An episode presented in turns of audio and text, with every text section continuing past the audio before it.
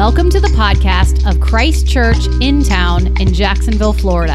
We are seeking the renewal of all things in Jesus Christ. Towards that end, we are committed to cultivating personal transformation in Christ, an uncommon fellowship of racially and economically diverse individuals, and the flourishing of our neighbors. To join our local body in membership or financial support, visit christchurchintown.org.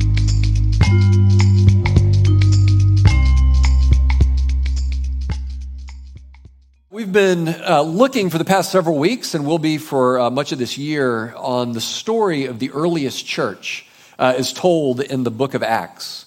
Uh, Acts roughly traces the first 30 years of the church's life and history from Jesus' resurrection and ascension. And uh, what we've been looking at in this, uh, in this book is the way that the, the story of Acts, the story of the first church, can continue to shape our mission as a church and our dynamics as a church. The section uh, that we've been in over this last stretch, Acts roughly four to six, uh, begins to tell the story of the church uh, meeting opposition as they carry out their ministry. On the one hand, they're growing and things are going great, but they're starting to run into some challenges along the way. We've seen them run into external challenges, haven't we, as they start to, to meet some persecution uh, from the uh, political and religious leaders of Israel. So they've seen external threats. A couple weeks ago, we looked at the beginning of them dealing with some internal threats. Uh, remember the story of Ananias and Sapphira, whose hypocrisy uh, and self righteousness began to threaten to spread in the church, and how God dealt with that. And now uh, we're going we're going to look at another challenge that faced the earliest church and that faces every church, which is the challenge of leadership right? As the church grows, uh, its need of leaders grows. Its need of uh, men and women to come and to serve alongside uh, its appointed leaders grows. That for the church to be all it's going to be, all that it's called to be, it's going to require God to provide leadership for the ongoing mission of the church. And so we're going to um, we're going to keep moving through Acts, but we're actually uh, going to pause a little bit at this section because at the end of two weeks, we're going to, praying that God raises up new leaders and more leaders for our church, uh, we're going to open up the process of nominations uh, for the roles of deacon and elder. And so, what we want to do over these next couple of weeks is look at the biblical foundation for those roles, right? What a deacon uh, or deaconess is, and what an elder is, and what they do, so that we can make a biblically informed decision for how this fits into uh, the work and life and mission of the church.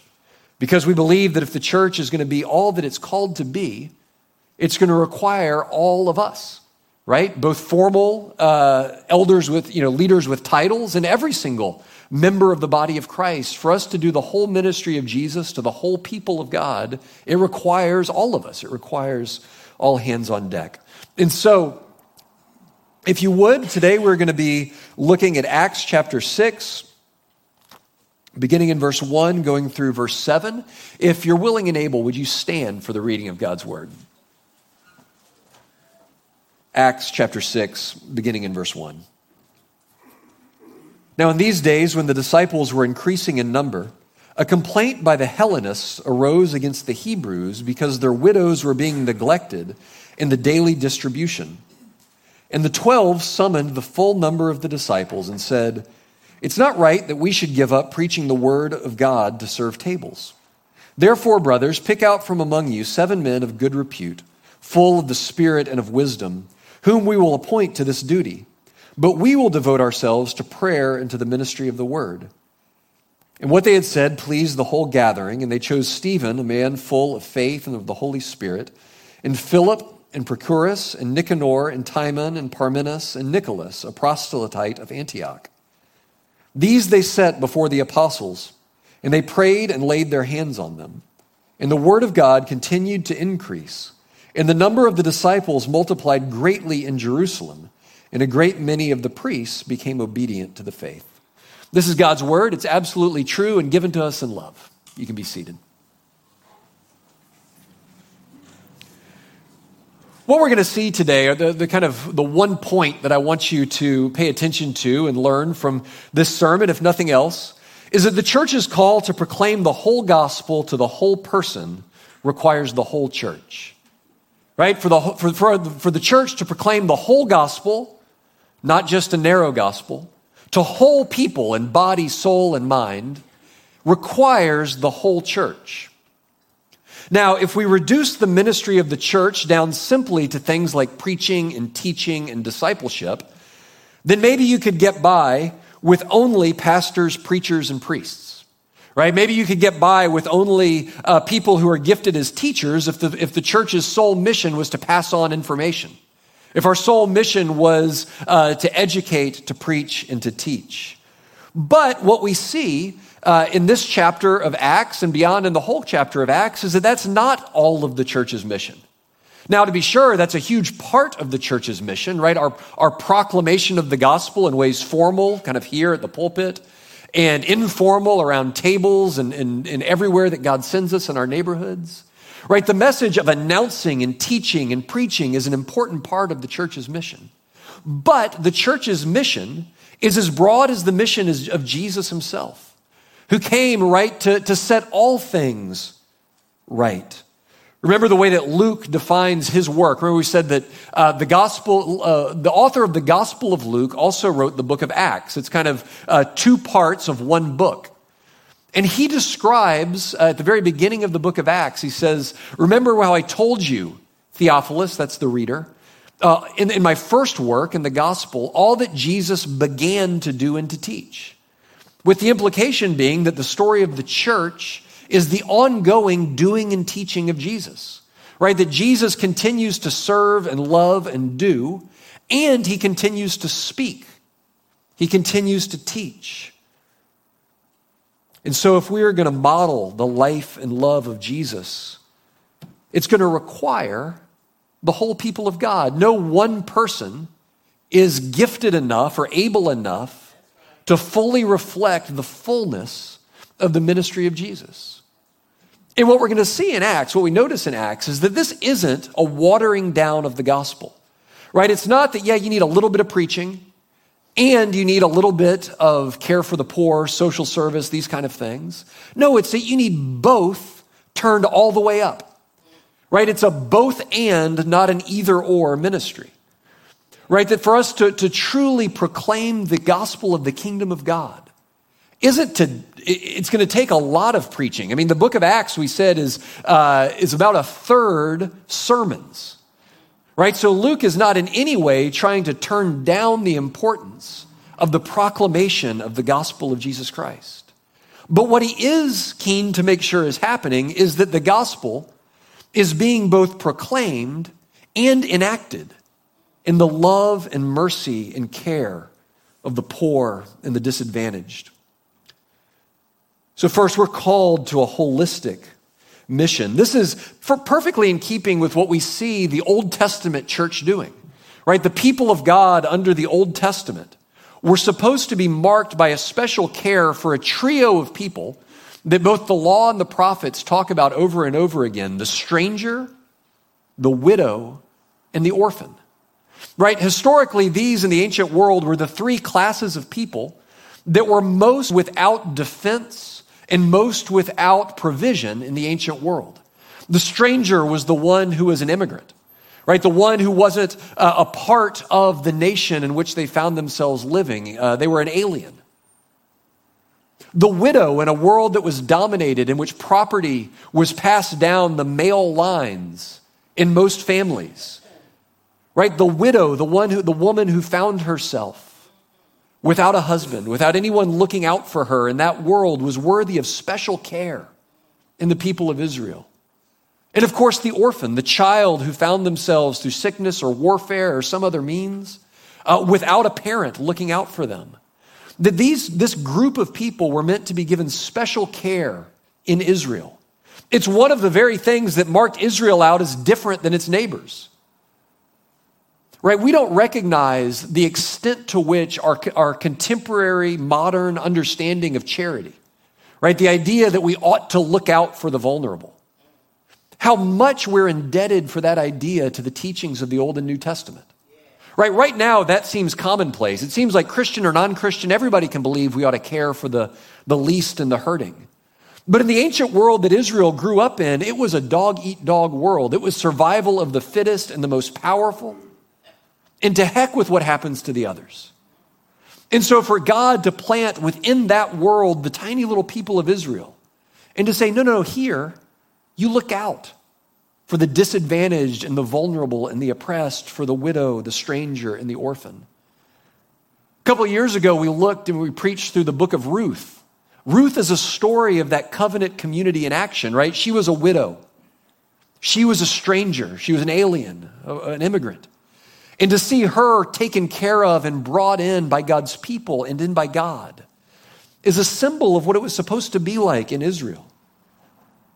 We see this continue on in the ministry of Jesus, right? Who spent so much of his time among the poor, spent so much of his time caring and, and restoring sight to the blind, walk, walking to the lame, power to the powerless, life to the dead.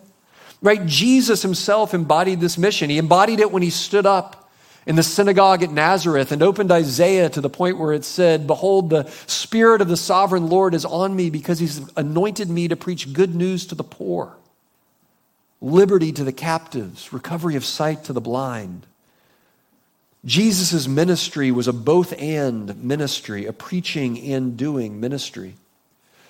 The church, at its very best throughout history, has always been known for this kind of care for the marginalized and the hurting and the vulnerable. Right? We're told in the first centuries of the church's life, this is one of the things that made the church stand out in the pagan world. That it cared not only for its own poor and vulnerable, but for their neighbors as well. A couple of great quotations from early church history. This is from Ambrose, uh, who was a fourth century church leader in uh, Milan, in contemporary Italy. Ambrose wrote, There is your brother naked and crying, and you stand confused over the choice of an attractive floor covering. Right here he's saying, your, your brother and sister are crying out for food and, and clothing, and you're trying to figure out which kind of rug or hardwood floor would look best in your house. Or how about this from Basil the Great, bishop of modern day Turkey, again from the fourth century? The bread that you do not use is the bread of the hungry. The garment hanging in your wardrobe is the garment of the person who is naked. The shoes that you do not wear are the shoes of the one who is barefoot. The money you keep locked away is the money of the poor. Right? What he's saying is that when you're, you know, when I open my closet and go, hmm, is it a sneaker day or a boot day? What, what, do I, what, do I, what kind of kicks do I feel like wearing today? God is saying, He's saying, look, no, no, no. If you have extra and you have brothers or sisters who have none, those shoes belong to them. That Jesus has claim on your wealth, He has claim on your property for the care of the poor. To fast forward over a thousand years, John Calvin, the great Protestant reformer, said this. He said, Except that we endeavor to relieve the necessities of our brethren and to offer them all assistance, there will not be in us but one part of true conversion. Here, what Calvin's saying is he's saying if you're claiming to be converted, right, if you're claiming, in other words, to be a Christian at all, it bears the mark of both love of God and love of neighbor. And that love of neighbor gets worked out most particularly in the love of the poor, in the love of the vulnerable. And so the church is called to care for whole people and to care for whole cities. Two of those men quoted earlier, Basil the Great, and he lived in Caesarea, uh, modern day Turkey, in the fourth century. Uh, historians credit him with developing the first hospital. Uh, he helped to usher that city through a time of famine and plague by building a place where people could come to receive care and food in the midst of it. Calvin, in spite of all of his great theological works and theological reforms, also entirely reformed the city of Geneva to allow for the deacons of the church to take on care for the poor, for the refugees from France who were streaming into Geneva at the time, for the widows and for the orphans. Because he knew what Christians have always known that our theology, what we believe, gets lived out in practical ways through our care for the poor. And so in Acts 6, a crisis arises that brings this to the forefront. Right, we're told, verse 1 now in these days, the disciples were increasing in number. This is one of those places where Luke just puts a little pin to say, hey, remember, the church at this time is experiencing exponential growth. Right, hundreds and thousands of new believers are coming into the church at this time. And remember, the only formal leaders the church had at this moment were the 12 apostles. So you've got a growing church and you've got it being led by these 12 uniquely and wonderfully called, commissioned, and sent men, the disciples, the, the 12 apostles. But they came because a complaint by the Hellenists, and we'll talk about who those people are, arose against the Hebrews because their widows were being neglected in the daily distribution. So here's the scene the people, a group of the people, come and complain to their leadership about something that's going on uh, among them. And now, this has happened uh, in the church since the days of Moses, right? The word that's used here for complaining, I love this. It's the same word that's, that translates the Hebrew uh, in Exodus every time that it says the people grumbled against Moses. Uh, so, this is just what people do, right? You get people in groups, uh, people grumble to their leaders, and then their leaders, remember what Moses did? He went and grumbled to God, right? So, the people pass the complaint up to Moses, Moses passes the complaint up to God. And now here, the people come complaining to the apostles that certain people are being neglected in the distribution of food and, and, uh, and income that's going on within the people. Um, and the apostles, to their credit, don't just pass the buck. They just don't go and complain against these whiny people up to God. They, they work on fixing the problem. And what was the problem? The problem was there were these group, this group of people referred to here as the Hellenists who were complaining that their widows were being neglected in the distribution. Now, remember in the chapter before, we're, we give this, uh, we're given this beautiful description that whenever anyone had need in the church, that those who had would go and sell and the proceeds would be distributed to those who had need.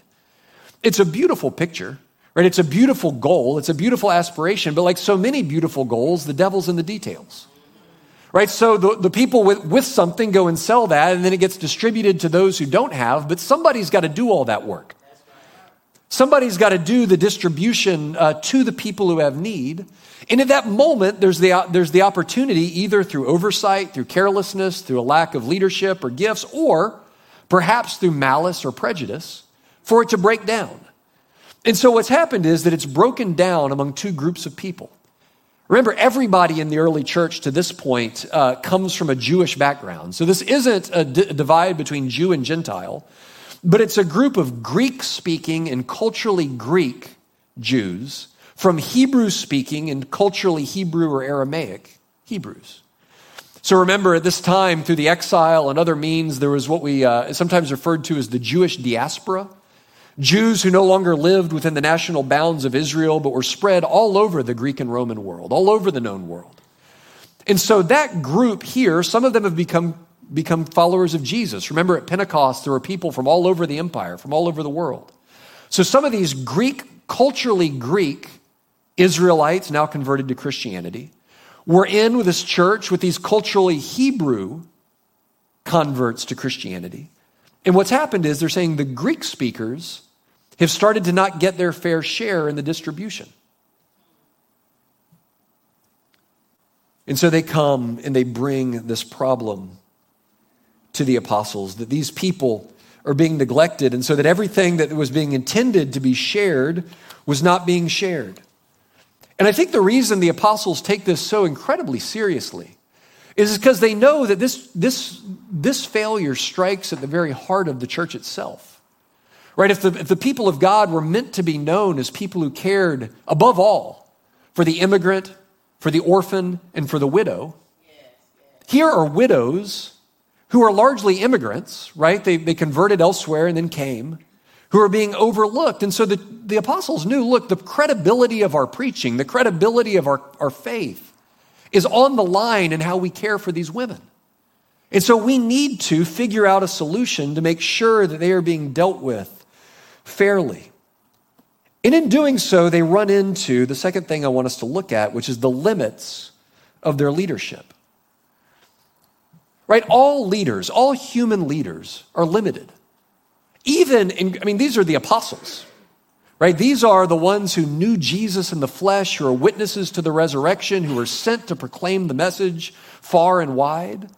And yet, even they recognize that they've bumped into the limits of their leadership. Right? They say, what, what, it wouldn't be right for us to neglect the mission of preaching and prayer, of the word and prayer, to tend to tables. And I believe that there's not a hint of disdain in that sentence for the work of tending to tables. Right? It's not that, well, look, we're apostles. We have really important work to do. We can't be bothered with these people. No, it's about calling. Right? It's, a, it's saying, look, there's a diversity of needs and there's a diversity of callings. And we, we have a particular calling. And it would be wrong for us to get distracted from the work that only we can do the work of taking the message of Jesus to every city and town and to preach and to teach the faith. But they've run into their ability to lead a mission and a ministry that's as holistic as the vision of Jesus for his people. And so, to break out of that problem, it's going to require more leaders. You know, one of the sobering truths about being a pastor that hits you uh, at some point, and especially a church planter, is when you recognize that there, it's when you recognize that the gifts and limits of your own life get reflected in the church that you lead and pastor. Right? That yes, it reflects something of your strengths, but it's also going to reflect your weaknesses. Yes, it reflects something of your graces, but it also reflects something of your sin. Right? That, that any church built, if it's built on one person's gifts, one person's abilities, it's going to have all of the blind spots and weaknesses of that one person.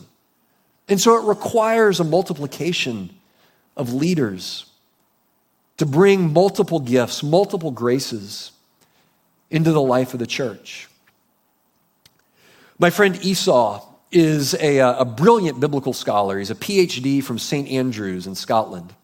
Uh, PhD was a dissertation in Galatians. Brilliant, brilliant man. He's been a doctor uh, for about five or six years since he finished his PhD. His wife is also a doctor, uh, but she is a medical doctor. She's an internist. And uh, he says that his kids called him Dr. McCaulley for about four days after he got his PhD. And then they quickly uh, corrected his, his view of his importance by saying, no, no, but mom's the kind of doctor who actually helps you. Right? No, no. Like if, if somebody says, I need a doctor, they're not saying, Can someone help me understand the Greek text of Galatians 4? They're saying, Can someone fix my leg, help me breathe, fix my heart attack? Right? And so he said, No, no, I went back to being dad pretty quick, and she's still, she's Dr. McCaulley in our house. Right? And so at some point, I, you know, uh, the church, for it to be all it can be, yes, there is a place and a need for preachers and teachers of the word right? I know that, you know, I've, I've pursued education in this. I try to do this as faithfully and as well as I can. Willie does the same. But at some point, we need people who can also actually help people, right? We need, I, I remember I was meeting one of our members uh, for lunch one day, and he texted me and said, Hey, man, I'm, I'm going to be running late. I've got a flat tire. And I said, I should come help him fix this tire. Um, but there are better people who could do it right? At some point, a preacher standing there reading the instruction manual for how to change your tire. You know, you might, we got a couple of auto guys here. Maybe that would be better. Better served him in that moment. But the church needs all of the gifts of its people uh, its intellectual gifts and its practical gifts, its special graces and common graces woven together in order to fulfill the mission that God's given the church. And so, uh, what the apostles do is they say, choose seven from among this group who are going to be set apart for doing this special work. Their character is going to be highly important. They're to be men of character and the Holy Spirit. Every one of the names given of these men is a Greek name. So it seems like they're also choosing members of the Hellenist group, members of the group that was being neglected, to join them in the leadership, perhaps in a way of saying, look, we want the diversity of our, our family to be reflected in the diversity of the leaders who are doing the work of distributing these goods. among them? Scholars think that this group, this group of seven, is, uh, we go back and forth. Sometimes they'll be called the first deacons. Uh, most, most likely, I think they're a group of, you might call them proto deacons. Uh, they're not quite, uh, the, the office of deacon, the picture of deacon isn't fully fleshed out here as much as it will be later on in the New Testament. But they're certainly doing the kind of work that, that as the New Testament church grows, we see the deacons doing. Taking care of the special physical, practical needs of the people. And I think there's a lot to be gained here for the life of our church, right? For the life of any contemporary church to recognize that pastors, uh, like the apostles here, right? I'm not an apostle, I don't claim that title. Um, pastors probably shouldn't claim that title. Um, but there's a rough analogy between the calling and work of pastors and what the, what the apostles are doing here, right? Our work, the pastor's calling, is around the ministry of the word and the ministry of prayer right? The ministry of the word, both publicly doing this kind of thing, uh, in groups, in classes, in person, one on one, over the table, doing shepherding. Prayer, both leading in public worship as well as cultivating a personal life of prayer, praying with and for our members. And what happens, unfortunately, is when a church uh, gets into the model where the pastor does all the work, two bad things happen. One, the pastor isn't doing the work that he's called to do right? He's got too much else on his plate to really devote himself to a life of scripture and prayer and teaching and shepherding. And he's doing all this other work that he's not very good at. Right? I will never uh, cease to thank God for the day that Cynthia Eads, I think's watching, uh, watching out there, uh, said to me, Hey, Dave, would it help if I took over the bookkeeping instead of, you know, you trying to piece this together? And I said, Oh, thank you, Jesus. Yes, we need, we need multiple people doing the stuff that I'm not good at. Pastors can't do it all. We shouldn't do it all. Even the apostles couldn't do it all. I remember a story that Eugene Peterson, who passed away a couple of years ago, great pastoral mentor, uh, he told the story of himself near burnout, uh, overworked and about to hang it up, going and talking to his deacons and elders one day. And he was explaining to them how he thought he still wanted to be a pastor, how he wanted to cultivate a life of prayer and study and discipleship and spiritual formation and teaching and counseling. But he just couldn't do it and continue to lead the church. And they asked him, What keeps you from doing all that now? And he said, and I'm going to slightly edit it for our little ears I'm too busy running the dang church. And they said, Well, what if you let us run the dang church and you were a pastor? Right? And pastors do lead. We lead through telling the story, through laying out the story of the gospel, through, through shaping a people shaped by the values of the kingdom. But it takes the gifts of all of us to get it done. And so this week, uh, we're going to conclude by looking more particularly at this office of deacon. Next week, we're going to look at the, at the office of elder. And then after that, we're going to take nominations for, uh, for people to serve in those roles. And we'll give more instructions uh, about how that's going to work. But the way it works in our, in our church government is that the congregation nominates people to serve in those roles. And then uh, the, the session, the, the existing elders, uh, work through those nominations and choose some to come in and to go into a period of training, after which, uh, if they're ready, they'll be presented for the members to vote on right? And so we're going to start that process next week. But we ought to, we ought to ask what does a deacon do? What is a deacon? If that's what we are going to begin looking at uh, next week. And we see that the beginnings of it here uh, with these leaders, these seven, that the diaconate was meant to be devoted to uh, the care for the practical daily needs of mercy both inside, primarily inside the church, but also overflowing outside the church. They extend the diaconal ministry of Christ. Right? Deacon uh, is from the Greek word for servant. And there's probably uh, there's few words more commonly used in both the Old Testament and in the New to describe the work of Jesus than the work of a servant. Right? That the ministry of Jesus is a diaconal work. It's a deacon work. Think of Jesus uh, serving the tangible, felt needs of the people around him. Think of Jesus washing the disciples' feet and then saying, Now you do the same. Right? That the ministry of Jesus is deacon work. And so, what do they do? They, they work to extend this practical ministry of care to the poor, to any member of the church who has need, those often overlooked, whose needs might be easy to ignore.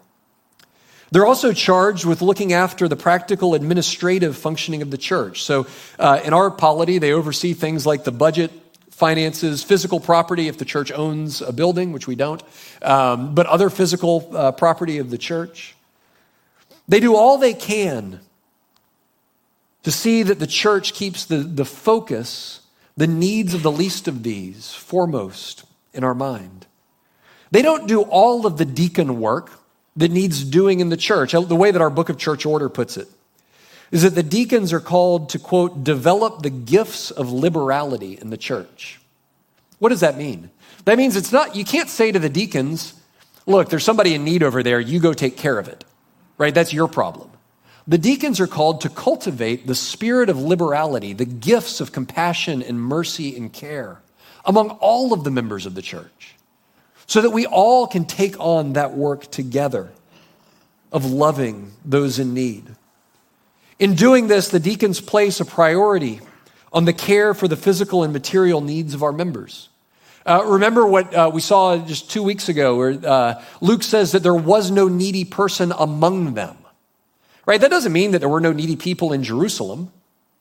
Right? But it means that among the believers, they took to it and made sure that no one went without that everyone had their basic needs met. And so the diaconate puts a, an immediate focus on caring for the needs of our members and our attenders. And then from there, our neighbors and those in the community.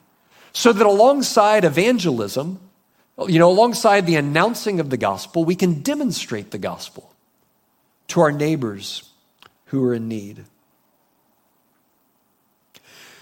I love this. One of my uh, theological uh, heroes is a guy who's passed away now, but he was a seminary professor at Westminster Seminary in Philadelphia, a man named Harvie Conn.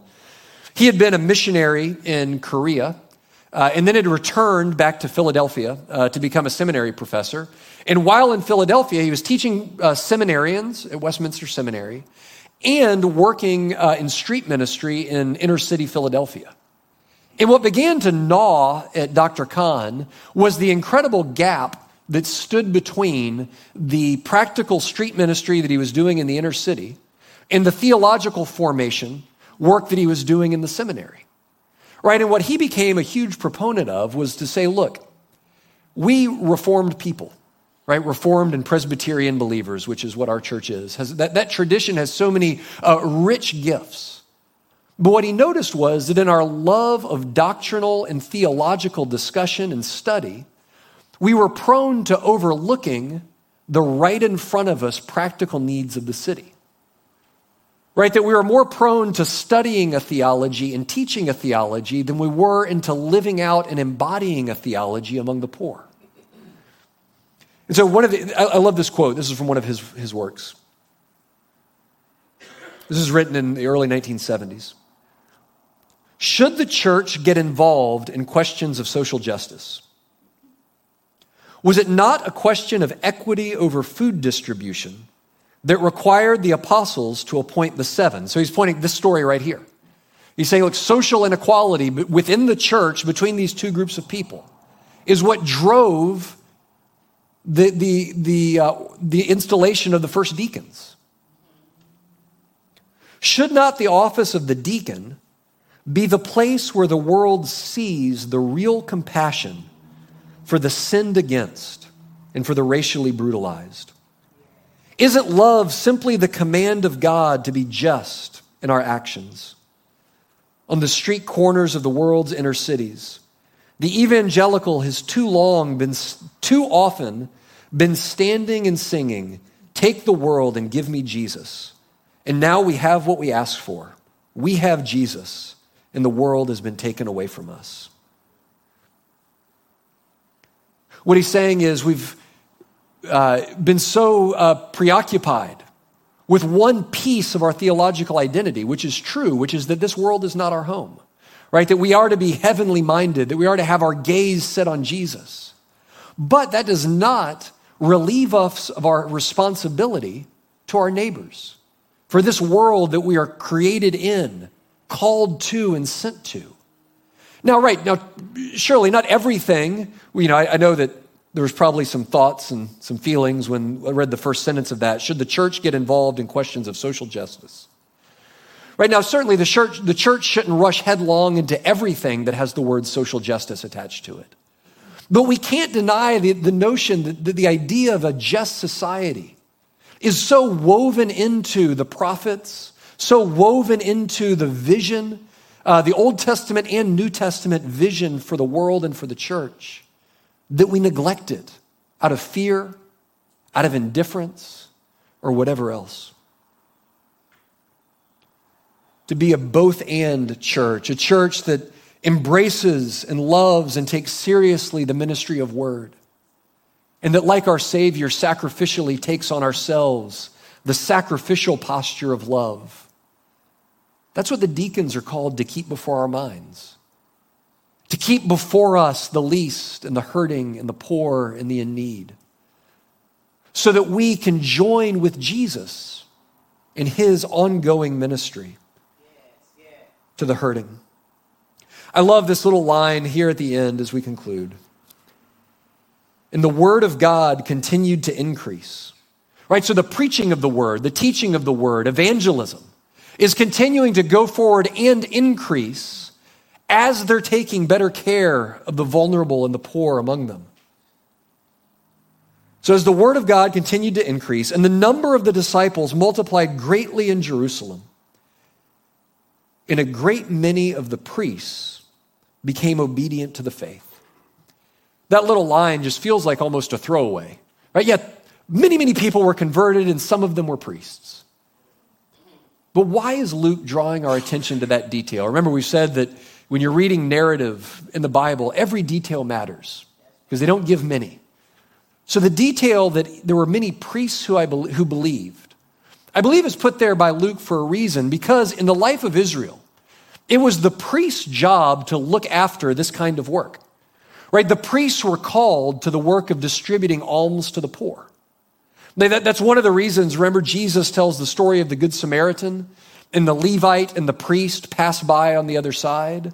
And the scandal of that detail of the story is that the priests were the ones who were supposed to do it. Right? The priests were the ones who were supposed to care for the hurting and the vulnerable and the poor and the victimized. And here they were not doing it. And so I believe the priests in Jerusalem knew, hey, in our, you know, in our system, we're the ones who are made to distribute the alms to the poor. We know how hard this is. And we know how sometimes we don't do a great job of it. Certainly, other people don't join us in doing it. And yet, when they looked at this group of people, this early Christian community, what they saw was a kingdom of priests, as Peter puts it in 1 Peter 2. They saw a group of people who all together were taking on the priestly ministry, who didn't leave the care of the orphan, the widow, and the stranger to a few, but who gladly took it on all together, who said, We together are not going to let there be any poor among us. And the priests were so moved by this community of priests that they became believers themselves. They said, We know this is what we're supposed to be doing. But in there, they're actually doing it, all of them together with joy. And, brothers and sisters, I believe that that, in some ways, uh, there may be, not be a more powerful witness in our contemporary world. Our neighbors are looking at us, our neighbors are looking at the poor among them and going, We know we're supposed to care. We know that we're supposed to be doing nice things for the poor, giving to them, working for them, but we know we're not doing it. We know that we don't have the answers. We know that we don't have the, the type of community that could enfold them and help them and love them. But in there, they do. In the church, they're doing it, they're living as a community, loving the poor sacrificially, so there are no poor among them. In the image of Jesus, led by a gifted, called, and qualified diaconate who's seeking to model that for our whole church. Let's pray.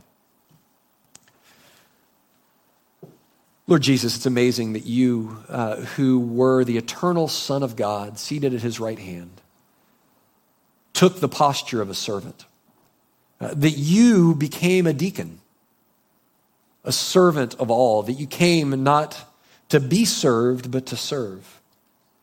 Lord, we confess uh, that we often disdain service. Lord, we often uh, are so much more preoccupied with being served than with serving. Lord, help us to lay down our lives for those in need. Lord, help us both in our church and beyond the walls of our church to be a church of deacons, a church uh, where there are none who are without the basic necessities of this life, to be a church uh, where uh, the, the, the ministry of Jesus is extended to our members and to our neighbors, where none escape our attention and our care. Lord, it's so easy in a church uh, to assume that everybody just has everything they need, uh, to assume that all of our basic needs are met. So, Lord, I pray that you would give us open eyes to see need among us where it exists, to give us creativity in figuring out how to meet those needs. That as Kyle prayed for transparency, uh, Lord, that you'd help us to be a church where it's, we're free and easy to be transparent about our needs, where when we need something, it's normal to ask uh, to say that we need. And so, Lord, we, we bring this to you. We ask, uh, Lord, that we would be a church where the gospel is proclaimed not only in our words, but lived in our lives uh, as we serve our neighbors. And it's in Jesus' name we pray. Amen.